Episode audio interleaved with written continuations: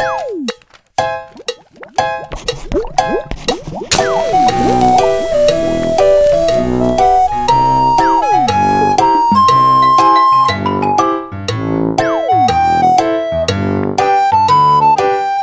谣粉碎机，知识青年，不，受骗。俗话说啊，人吃五谷杂粮，哪有不生病？生活中有个头疼脑热的，再寻常不过了。大部分情况下，吃颗解热止痛药，缓解下症状也就过去了。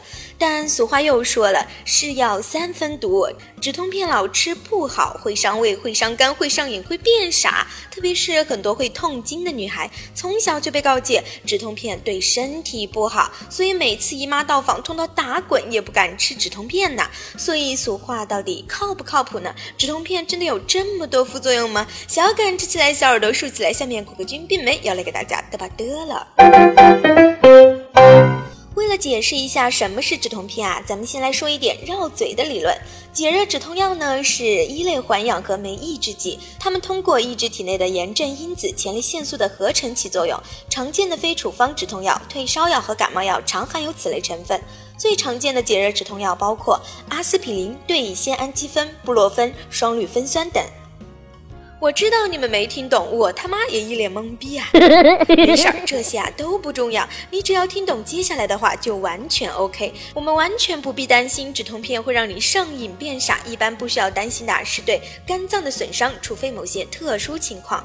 有关上瘾的问题，像我们刚才说的，解热止痛药通过抑制前列腺素的合成起作用。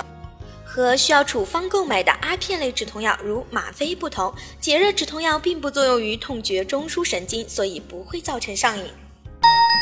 关于影响智力的问题呢，民间啊会有一些吃止痛药会变笨的说法，但科学上并没有依据表明解热止痛药会让人的认知功能变差。只有阿片类止痛药物在滥用的时候啊，可能会造成记忆力减退等症状。其他的诸如阿司匹林、布洛芬这些药，你完全不必担心，除非啊你本来就很傻。哼。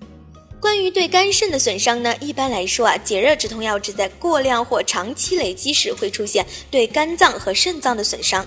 其中肝损伤最常见的情况啊，就是对乙酰氨基酚服用过量。而止痛药造成的镇痛剂肾病一般发生在长期频繁使用时，几乎每天服用，持续数年时间。